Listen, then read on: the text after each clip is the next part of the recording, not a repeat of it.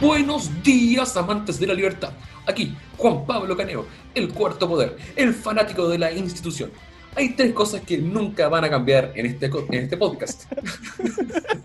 Como las referencias constantes a los Simpsons en este programa Millennial.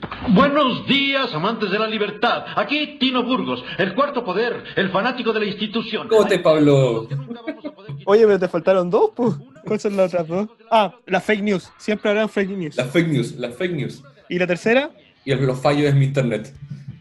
Oye, Juan Pablo, ¿ya estáis listos? ¿Te estáis preparando? ¿Para qué? ¿Por cuál de todas? ¿Para ir a sacar la luca que tenía en la FP? Oh, ¿Queréis tocar ese tema? Sí, pues. Está, está de moda. Ojalá, ojalá siga estando de moda la próxima semana. Eso es lo otro, eso es lo otro. Porque siempre estamos grabando y después como que en cada cosa, como cada semana hay algún, alguna polémica nueva. Otro paso más en la destrucción de Chile. Acá, acabamos de ser temporal en nuestra discusión, así que nos van a retar ahí Turio Triviño. Mándeme un mail. Adiós. Da lo mismo, da lo mismo. Oye, ¿y qué? Te- ¿Qué, qué, qué vais a hacer con la plata? ¿Qué pensáis del tema del retiro? ¿Qué cosa? ¿Qué opináis del retiro, po? Del retiro del 10%. Ah, no, ya Chile se jodió. Como dirían por ahí. ¿Cuándo se jodió Chile? ¿Cuándo se jodió Yo Chile? creo que ya llevamos como 7, 8, 9. No sé, yo ya creo. Algunos dicen el 2005 se jodió Chile. Por ahí vi un tweet que le encontré sentido, que Chile se jodió, creo que era el 13 de julio del año 2000, el, el día de la, de la música, la María Música, cuando le tiró la jarra con agua a la ministra de Educación. Ah, verdad, pues. Una de las alumnas de 14 años del Liceo Darío Salas toma este jarro de agua y se lo lanza a la ministra. De ahí, de ahí como que ya todo se fue. Sí. Gran momento de la República. Fue como el primer momento de gran insurrección. Sí, no, esta generación, pues. Los millennials, pues. Ahí se perdió todo el respeto. Oye, Juan Pablo, pero. ¿Y, y tú qué opináis? No, pues en contra, en contra. Pero ¿sabéis qué? Como este capítulo, vamos, este capítulo va a ser un poquito más serio, un poquito un tema más como, como no tan contingente. Estuvimos hablando de el individualismo, el verdadero y el falso de Hayek, junto al gran Herman Concha, Mr. Hayek. Mr. Hayek, que no es lo mismo que Salma Hayek, pero, Pero es parecido. pero es parecido. No, no genera tanta. tanta. Tanta que, tanta que, Pablo. ¿Qué comentario funable vaya a tirar? eh, ade- a- a- ade- tanta adhesión. Tanta adhesión. Oye, no, pero es que acá igual, igual, en- ¿por qué es importante hablar del individualismo a propósito de esto de la AFP? Pues porque de una otra forma el Estado forzándonos a ahorrar, forzándonos a recibir la plata como, como, como se regula. Al al final, porque hay algunos que han, planteado, claro, que ahora está la derecha defendiendo que el Estado de aportes directos y por otro lado la izquierda defendiendo que te den tu propia plata, tu libre, como libre elección, como que la están disfrazando con esa ropaje. Pero como que nada que ver, ¿o ¿no? Ese es como el individualismo falso, ¿no? Sí, yo también creo lo mismo. De hecho, de hecho, si tú te pensáis, eh, podí meter el individualismo, ya sea el verdadero o el falso, en esta discusión. En los mismos parlamentarios. O sea, el hecho de no haber responsabilidad por el hecho del cambio de sistema previsional, porque lo que están planteando es un sistema de reparto, derechamente, eh, sin medir las consecuencias, ya te habla de un individualismo falso. O sea, sus propias convicciones en vez del bienestar general. Eso mismo. Oye, me salió, me salió como medio, me- me- medio serio. No, no, no está bien. De, de- de hecho, de hecho, estáis pa' cuña, Pablo. Voy, a, voy a recortar esa parte y la voy a subir en una historia de Instagram. Bien, bien. Oye, no, pero es que, pero es que sabéis que el problema acá es que, además de, de dos individualismos, el verdadero y el falso, hay dos liberalismos. Está el liberalismo realista y el liberalismo más idealista. Pero claro, lo ideal es que toda la gente pueda ahorrar, que ellos mismos puedan decir qué hacer con su plata, que sería lo, que sería lo ideal, pues sería este liberalismo casi libertario. Claro. Pero la verdad de las cosas es que, pucha, mucha gente va a invertir su plata, va quizás a hacer cosas mejores que hacen hoy día la AFP, pero también un gran porcentaje de la población después va a llegar a, a la jubilación, A pedir aportes. claro, y van a quedar sin nada. y que el Estado se haga cargo. De hecho, hasta el mismo Hayek, que hablamos harto sobre él, dice pues, que el Estado de cierta forma tiene que hacerse cargo de proveer ciertos bienes básicos. O sea, ni siquiera eh, en eso se pierde él, al menos. Contrario, contrario a lo que dice gente como Vlado Milosevic y otros pseudo-liberales, que casi Hayek sería un anarquista, un anarcocapitalista, y hoy de repente es súper súper consciente de la realidad, pues y tampoco podía andar con, con utopías, ¿cachai? Sí, pues. Oye, ¿Qué pasó? Juan Pablo, ¿sabes qué? Estamos volviendo a, a divagar mucho. ¿Por qué no vamos con el invitado mejor?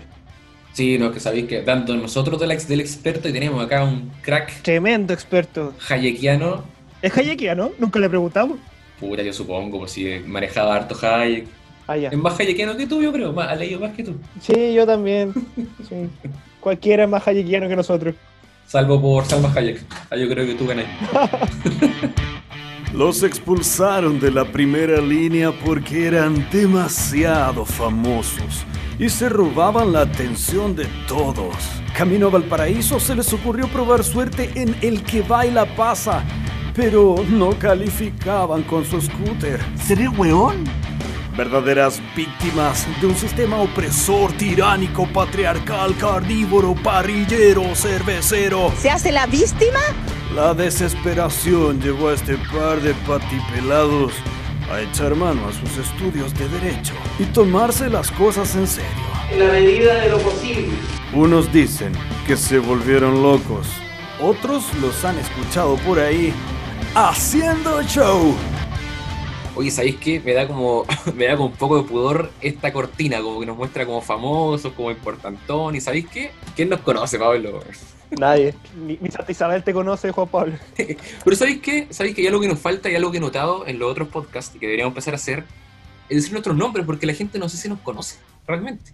Y como somos millennials y quiero seguidores en Instagram, arroba juanpablo.caneo aquí. ¿Tú, Pablo, es el tuyo? Arroba Pablo Aldunate. Simple. Fácil. ¿Cómo estás, Pablo? Bien, pues, ¿y tú? ¿Cómo estamos por nuestro invitado? Eh, yo creo que va a estar muy buena la conversación. Muy buena. Oye, nuestro invitado hoy día es abogado de la Católica. De la Católica. ¿De verdad? La otra Católica, la Católica de verdad. No, no, La Católica. La Pontificia Universidad Católica de Chile. Fue investigador de la competencia de libertad y desarrollo entre el 93 y el 97. Fue miembro del directorio de la FP Capital, de Metro Santiago. Actualmente es docente, profesor de Derecho Constitucional en la Católica también del Chile. Y esto es importante, Pablo, para que lo conversemos después. Es socio principal del estudio Concha y Zavala. Así que después Ah, vamos a pasar currículum. Después con Germán nos estamos conversando. ¿Cómo, cómo, cómo estás, Germán? Muy bien, gracias. Oye, pri- pri- primera pregunta importante. ¿Por casualidad, por esas casualidades de la vida, están necesitando procuradores en el estudio? En este momento no, la verdad. ya, que, ya que estamos dedicados a pasar avisos, lo mío es una oficina bien chiquitita. Eh, cuando yo estudiaba se decía oficina chica. Hoy día los marqueteros dicen que hay que decir oficina boutique, porque es más, Boutique. claro, tiene más marketing. Oye, pero Juan Pablo, hoy en día no existen muchos los procuradores con el, con el sistema de tramitación electrónica. Salvo que sea un estudio con personas sub 60. Pucha, no, no, no, no contiene mis, futuras fuentes laborales que ahora escasean. no, no, pero vamos, ¿sabéis que este capítulo, quizá a diferencia de los anteriores, va a ser un poquito más, más teórico, pero la teoría Filosófico. más filosófico, más quizás más profundo, pero vamos a tratar de no perder la esencia. Germán, yo sé que se maneja mucho en Friedrich von Hayek, una persona a la que yo personalmente admiro bastante. Mi, mi memoria, mi, mi tesis de grado fue de hecho de, de, de Hayek, del evolucionismo jurídico en Hayek. La mía también. Ay, sí, él también, él también. Y hay un texto importante que nos gustaría eh, revisar contigo, Germán. El individualismo, el verdadero y el falso. Partir quizás por el, por el título, individualismo, esto que suena tan políticamente incorrecto. Tan maquiavélico. Suena casi como la concentración del mal a estas alturas de la vida. Sí. Eh, y, y yo creo que hay un tema que está en la introducción del texto y que es bien que es que al final eh, han construido lo que en, en los debates se llama un muñeco de paja, que, que es cuando el adversario en el debate te construye una representación de lo que él dice que tú dices. Y entonces al final tú terminas defendiéndote de algo que nunca dijiste. Porque, porque se construyó un muñeco de paja al cual es más fácil pegarle. Entonces, el problema hoy día es que el individualismo es visto como algo muy malo, sin que nadie sepa bien qué es.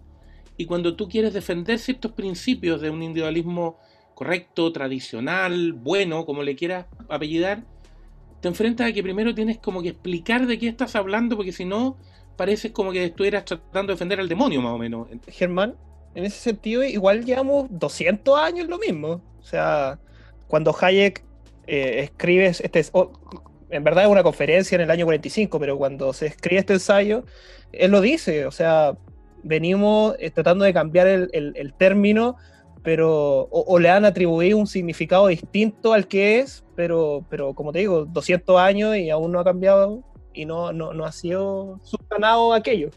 Oye, pero Hayek no es tan viejo, como 200 años. No, porque él habla como del siglo XIX. Él, se refiere a que esto viene de antes. Lo que pasa es que yo creo que hay, hay un tema eh, que es interesante, que es la visión de individualismo o la noción fue usada para terminar pasando de contrabando una visión profundamente estatista. Porque lo que plantea Hayek en el ensayo es decir, mira, hay una corriente individualismo, la que él llama el falso, que tú puedes rastrear a Descartes y por Descartes después puedes pasar a Rousseau, que al final lo que hace es decir, la razón humana es capaz de construir un mundo perfecto. Como es capaz de construir un mundo perfecto, es capaz de construir una regulación perfecta para la sociedad perfecta. Y de ahí a decir que los que piensen distinto o tengan una tesis distinta son traidores, sediciosos y personas que merecen poco menos que la cárcel, hay un espacio bien corto, digamos.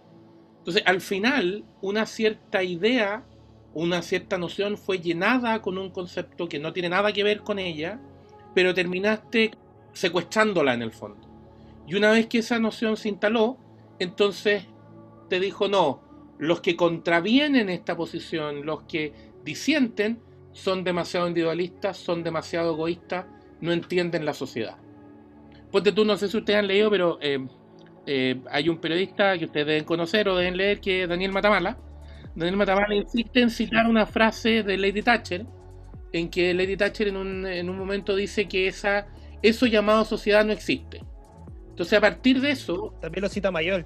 Eh, claro, entonces dicen a partir de eso ven, ven que los individualismos son egoístas, son atomizadores, no creen en los demás, en fin. Y Hayek lo primero que hace es decir, espérate, si el individualismo es un principio de organización social, no es, no es una tesis de atomización, es una tesis de cómo nos, o cómo nos relacionamos con los demás. Lo que quiere defender es una relación de cooperación voluntaria, no de cooperación forzada. Eh, y lo que tú estás diciendo en el fondo es que la sociedad no existe con independencia de las personas. La señora sociedad, por decirlo de alguna manera, no circula por la calle. Somos personas que nos relacionamos entre nosotros, que generamos unos ciertos vínculos que obviamente van más allá de lo meramente físico, que tienen mucho de intelectual o de, un cierto imaginario colectivo, pero que tiene que ver con cómo trabajamos juntos. Qué importante eso de los vínculos, porque claro, al final muchos tienden a caricaturizar el individualismo como una suerte de, de atomización o egoísmo exacerbado, pero, pero al final no estoy, no estoy seguro si en este mismo texto de Hayek o en otro texto, él mismo dice que, pucha, en realidad el concepto que quizás nos vendría como más a tono a nosotros como liberales es el de socialismo, porque nosotros creemos en la sociedad, conjunto de individuos que son el motor de desarrollo, frente al estatismo. Oye, Juan Pablo, ¿eso es verdad o fake news? You are fake news. No, no, de verdad, creo, creo que en algún lado lo, leí, lo leí en un meme, pero Lo, que pasa es que yo creo que hay, hay, un... La importancia del vínculo. Exactamente, yo creo que hay un tema ahí... Mira, por ejemplo, durante la, durante la época victoriana, el siglo XIX en Inglaterra, una de las cosas más importantes con la que tú tratabas de formar a la gente joven era decirles que tu primer deber como ciudadano era ser responsable por ti mismo. Y ser responsable por ti mismo significaba no generar una carga para los demás. Eso significaba preocuparte de ahorrar, de trabajar, de ser honesto, de, generar, de no generarle problemas al resto. Porque tú tenías que vivir bien con el resto. Y esa era como tu primera carta de ciudadanía. Entonces, es un deber que no solo tenía que ver, que, ver o que estaba relacionado, si tú quisieras volver a Roma, los estoicos, con cómo te ves a ti mismo, con los filósofos clásicos, diciendo que lo primero es, es controlarte a ti mismo, conócete a ti mismo, etcétera sino que además en la relación con los demás es como el principio base, ya que eh, estoy frente a dos futuros colegas, es como el principio base de la responsabilidad extracontractual, no dañes a nadie. Entonces, no solo no dañes a nadie, sino que no generes una carga para los demás. Trata de, trata de hacer que las relaciones con los demás sean lo mejor posible, digamos. No se perdió eso en todo caso, porque, claro, tú hablas de la, de la era victoriana, pero no muy lejano, la propia reina Isabel, en la era isabeliana, si se puede decir así, eh, a propósito de esta pandemia, eh, lo dijo, lo dijo en su primer discurso. O sea, aquí hay que tener autodisciplina. Si no hay autodisciplina, no, no salimos de esta. Estoy de acuerdo. Lo, que pasa es que yo creo que de repente hay una cierta tendencia, por decirlo de alguna manera, en, en la mirada más estatista de la sociedad, en reemplazar cosas que dependen de tu esfuerzo personal, de tu decisión personal, reemplazarla por sistemas estatales para que a ti se te vaya olvidando de a poco que el responsable eres tú. No, no está mal que en ciertos casos haya un sistema que te ayude o que te apoye, sobre todo en el caso de las personas que no por su voluntad, sino que por problemas que más allá de su voluntad no han podido resolverlo directamente. Pero, pero, pero como que se pierde de repente recordarle a la gente que si yo quiero ser individual, si yo quiero defender mis derechos, tengo que hacerme responsable de mi vida, digamos. O sea, eh, no sé si ustedes han oído, pero hay una canción de Shakira en que Shakira dice que ella elige, eh, que ella elige cómo equivocarse. Yo soy quien elige cómo equivocarme. También yo encuentro que tiene razón. Parte del ejercicio de la libertad es poder equivocarse. Eh, pero eso significa asumir la consecuencia de los errores. Si no, no es libertad de verdad.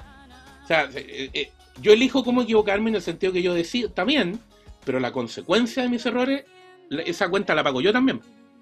No, la puedo difuminar, digamos. Es importante porque, claro, quizá, quizá hoy día estamos en una sociedad que por eso también es importante volver a este texto porque no solamente un texto descriptivo de lo que entiende Hayek por individualismo, sino también un texto que, que va en contra o que describe también al otro individualismo, este individualismo falso, este individualismo quizás que, que, aquí colgando un poco quizás, quizás de Isa, Isaiah Berlin, que habla de este liberalismo de, autodesarrollo, este quizás como extremo, quizás un individualismo más irreal, en que las personas creen que, claro, que, que, que no dependen en ningún caso de, de, las estructuras sociales.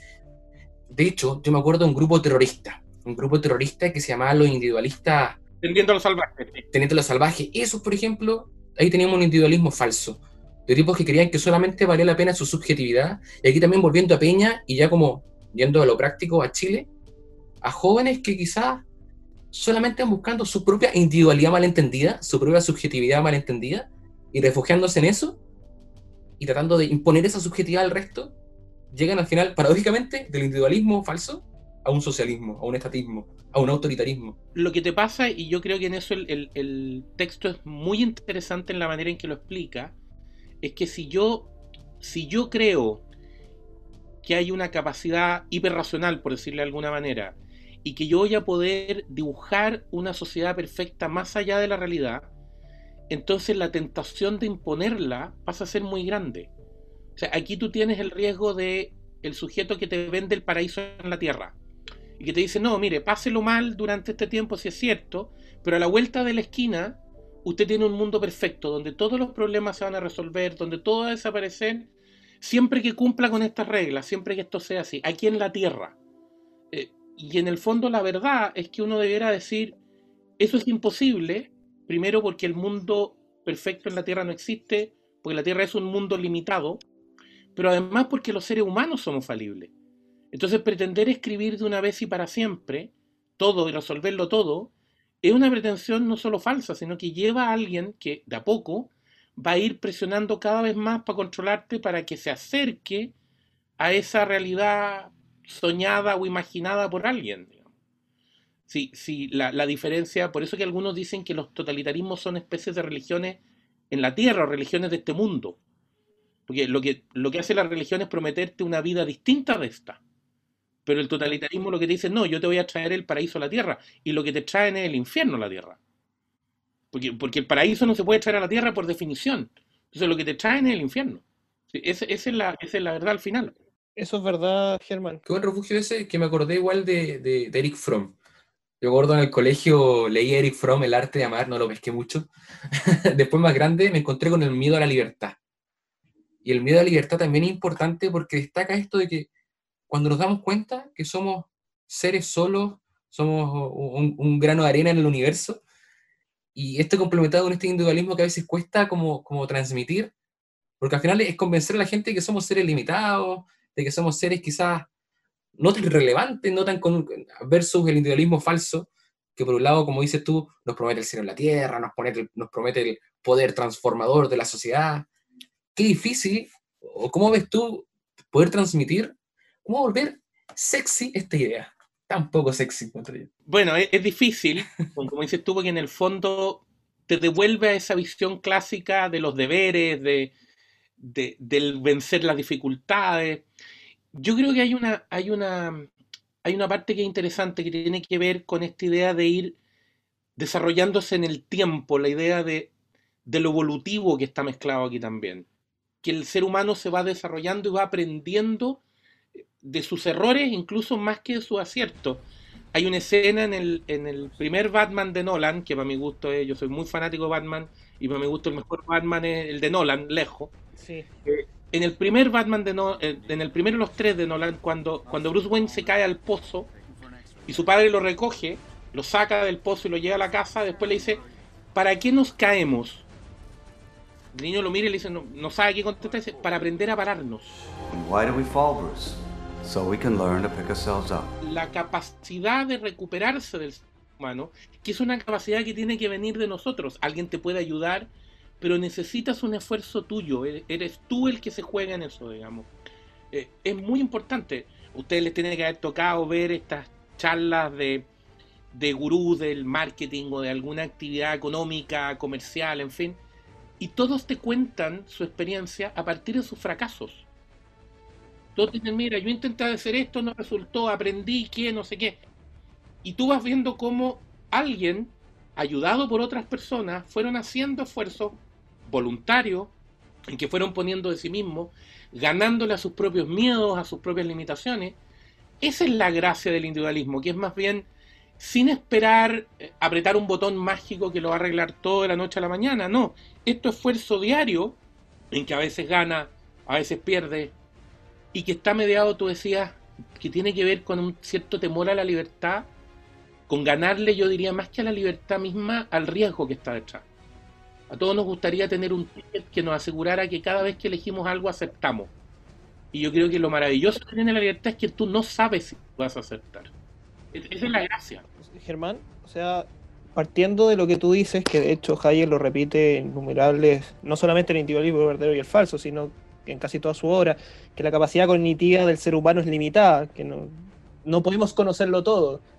En ese sentido, eh, claro, si uno se remonta hacia atrás, eh, es más fácil eh, responderlo, o sea, no, no, no hay capacidad cognitiva ilimitada del ser humano. Pero hoy en día con la tecnología uno pareciera que sí podría ser un aporte a esto y ya no tener esta visión más individualista, entendido como el individuo primero, o, de la responsabilidad, sino que una cierta eh, conexión con, con- con una estructura mayor por parte de lo que nos puede entregar la tecnología. ¿Qué, qué opináis de eso? Mira, yo creo que es una gran pregunta, porque yo creo que además todo el tema de la- las estrategias para combatir la pandemia han, han levantado este tema.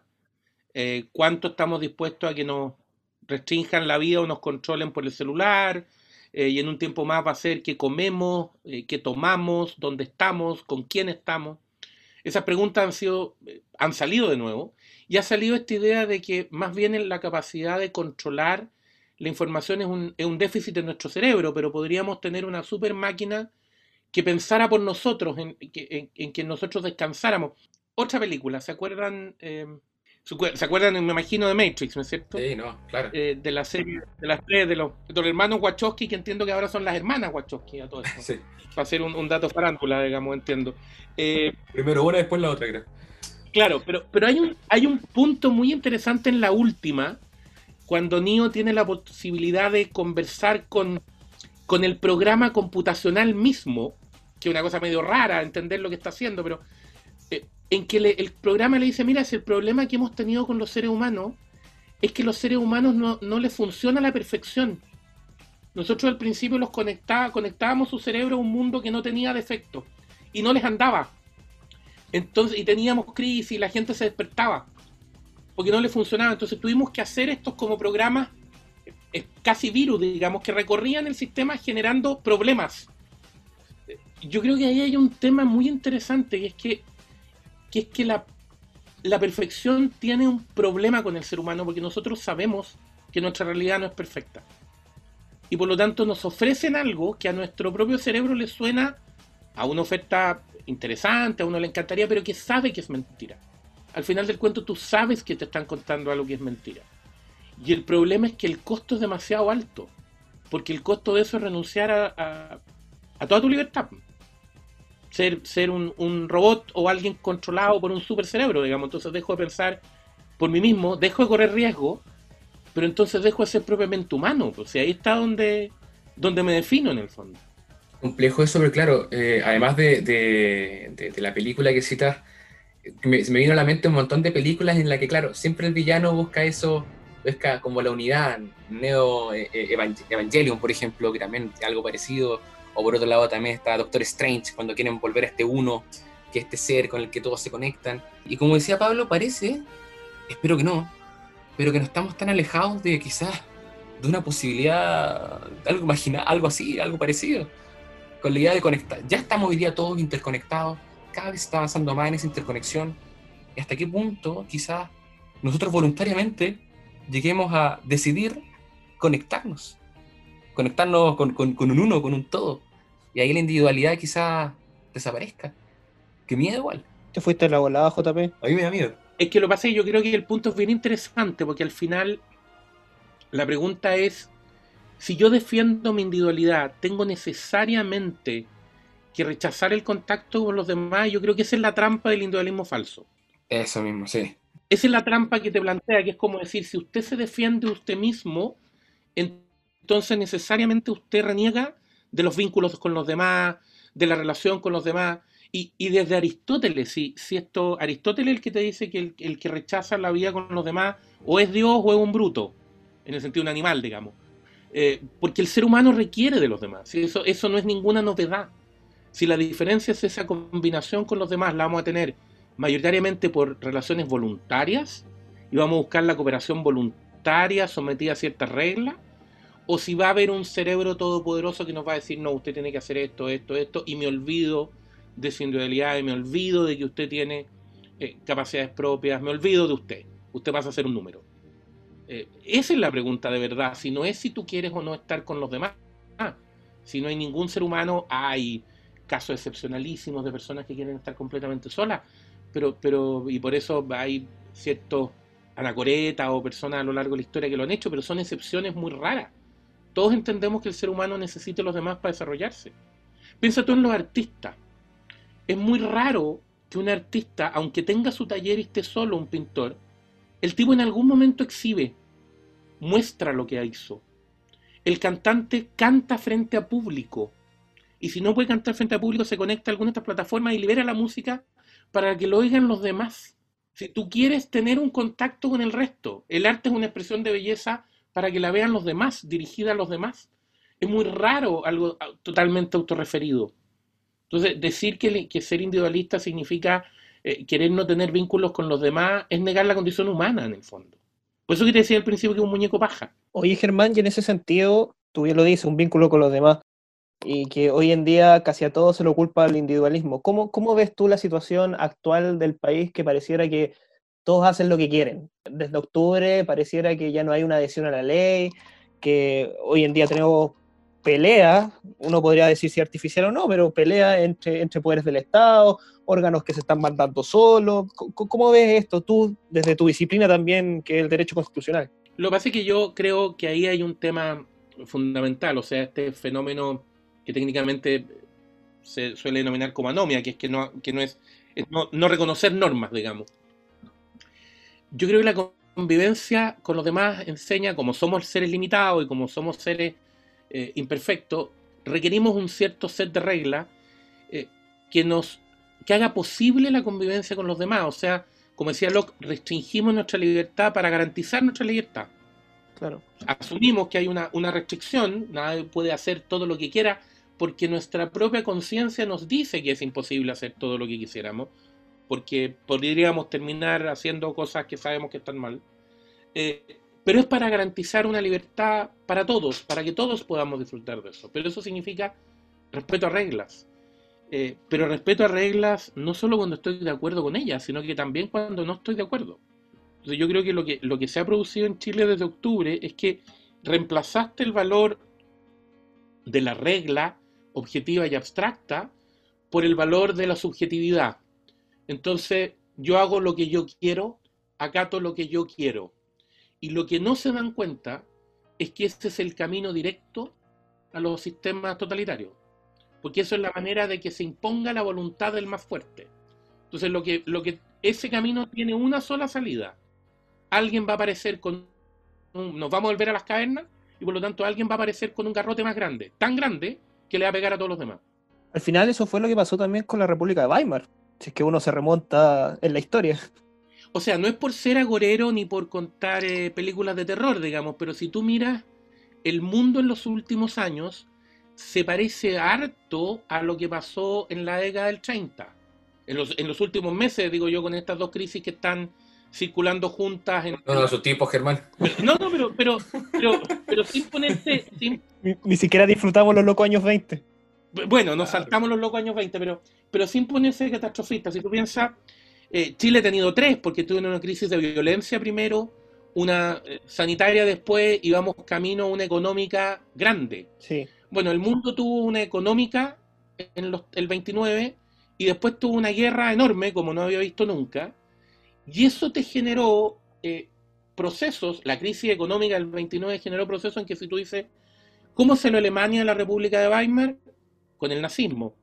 ¿Cómo salió Italia de las crisis de principios del 20? Con el fascismo. Eh, ¿Qué pasó en Rusia con un zar débil y con una guerra perdida y mal dirigida? Pasó Lenin y terminamos con el régimen comunista. Entonces, eh, ninguno de estos procesos en que tú retiras la ley y la reemplazas por eh, subjetividades dejadas a sí mismas, terminan en este como sueño anarquista eh, bucólico de unos sujetos conversando entre ellos, votando todo el rato y poniéndose de acuerdo Eso mismo. en cualquier maravilla, no, termina balazo. De hecho, que Hayek es súper claro en decir, y pucha, aquí como que me ataca un poco mi corazoncito ¿Anarquista? eh, filo anarquista, que dice, el verdadero individualismo no es anarquista. Y claro, porque como dices tú, eh, ser individualista, creer en la libertad, en la idea de la libertad, no significa querer erradicar el poder, todo poder de la sociedad, porque eso es una- algo imposible, sino simplemente limitarlo. Y quizás ese es también el problema que tienen estos individu- individualistas eh, hiperracionalistas, que lo que hacen es tratar de buscar eliminar el poder de la sociedad, pero, pero paradójicamente nuevo, el poder se les pone encima. O sea, yo, yo diría que hay dos caminos posibles. Si tú derivas hacia el anarquismo, corres el riesgo de decir, puedo construir una forma de convivencia sin poder alguno, y entonces el riesgo que tienes es que termines encontrándote un día con un poder que se lo tomó todo y ante el cual ya no pudiste reaccionar. Eh, y que esta cosa que era medio bucólica despierta en la realidad y en la dura realidad de que está en manos de alguna forma de. Y el otro camino te lleva a Platón. Si, si la otra tesis es no nos preocupemos de los límites, preocupémonos de que gobiernen los iluminados. Que al principio suena como, sí, que gobiernen los más inteligentes, los más capaces, y terminan siendo, no, que gobiernen los más amigos míos. Entonces, que gobiernen los iluminados, que Hayek lo trata en Camino Servidumbre cuando se refiere al tema de qué pasaría con un, si es admisible un totalitarismo de los buenos.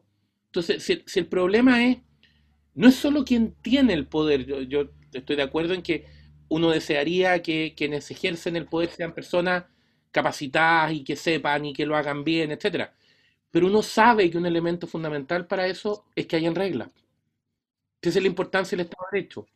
Ge- Germán, y en ese sentido, eh, ya, ya está como la última pregunta, porque a veces ya está buena la conversación, pero ya no estamos yendo. Está sonando la chicharra. ¿Qué te parece a ti en esta circunstancia y haciendo un poco de fu- futurología, por decirlo de alguna forma, entrar de lleno a un proceso constituyente en estas características? Y por otro lado, saber tu opinión si es que se va a respetar o no se va a respetar aquellos principios que uno podría decir, en base a lo que habla Hayek, individualista en el sentido que, por ejemplo, el Estado está la eh, al servicio de la persona humana y no la persona humana al servicio del Estado, o, o el artículo 1, que las personas nacen libres, igual en dignidad de derecho. ¿Qué, qué opinión te merece? Mira, yo separaría la respuesta en dos partes. La primera es que del proceso constituyente a mí me preocupa mucho la tesis de la hoja en blanco. Me preocupa por dos razones. Primero, porque la considero eh, un absurdo, tanto jurídica como históricamente. Nadie escribe desde cero.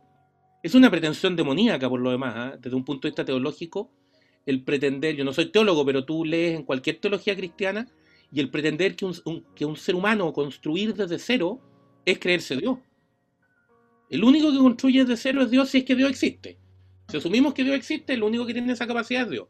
todos los humanos, que somos humanos no más, nos basamos en lo que han hecho otros y aprendemos de los aciertos y de los errores de los demás y miramos, siempre tenemos hojas a la vista y vamos corrigiendo y vamos viendo qué funcionó y qué no funcionó. Eh, es igual que, no sé, pues, si uno de ustedes el día de mañana hace clase, probablemente lo que va a hacer es un mix de lo que hicieron sus profesores con ustedes. Claro. Van a copiar lo que les gustó y van a corregir lo que no les gustó, pero van a usar su experiencia. Ninguno pretendería decir voy a inventar desde cero al profesor perfecto.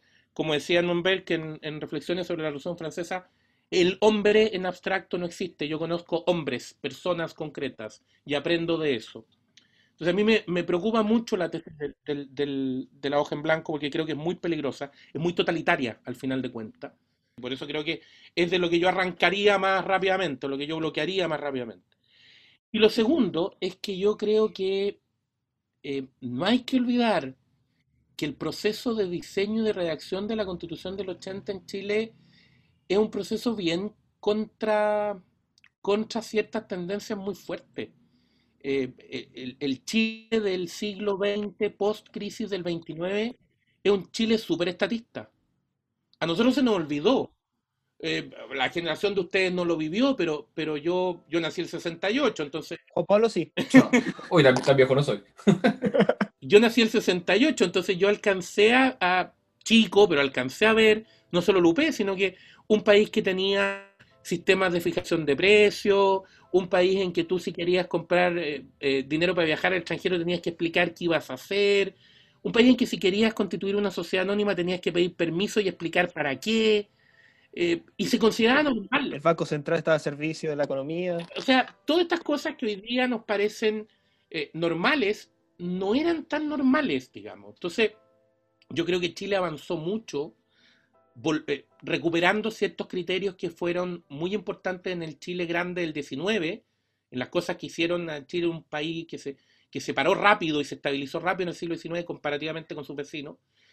Recuperamos algunas de esas cosas, eh, nos desacoplamos de algunas tendencias populistas que han estado siempre presentes en Latinoamérica, eh, pero yo no sé si hoy día tienes ambiente para defender eso de nuevo, digamos, o no estamos viviendo una ola que viene como, como por el populismo otra vez, como por, eh, por, confiemos en lo imposible, creámosle al que más promete, aunque sepamos que está prometiendo sin base.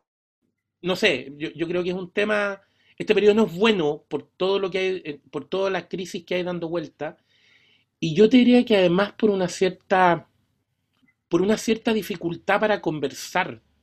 Eh, no sé si ustedes han leído eh, varios artículos que ha sacado en ese sentido Christian Banken, que yo creo que es bien interesante porque es un hombre que viene de otro mundo, mira, mira de otro mundo político, digo, la- esta discusión, pero que es muy interesante como él insiste en la falta de diálogo, en la falta de la capacidad de hacer diálogo racional.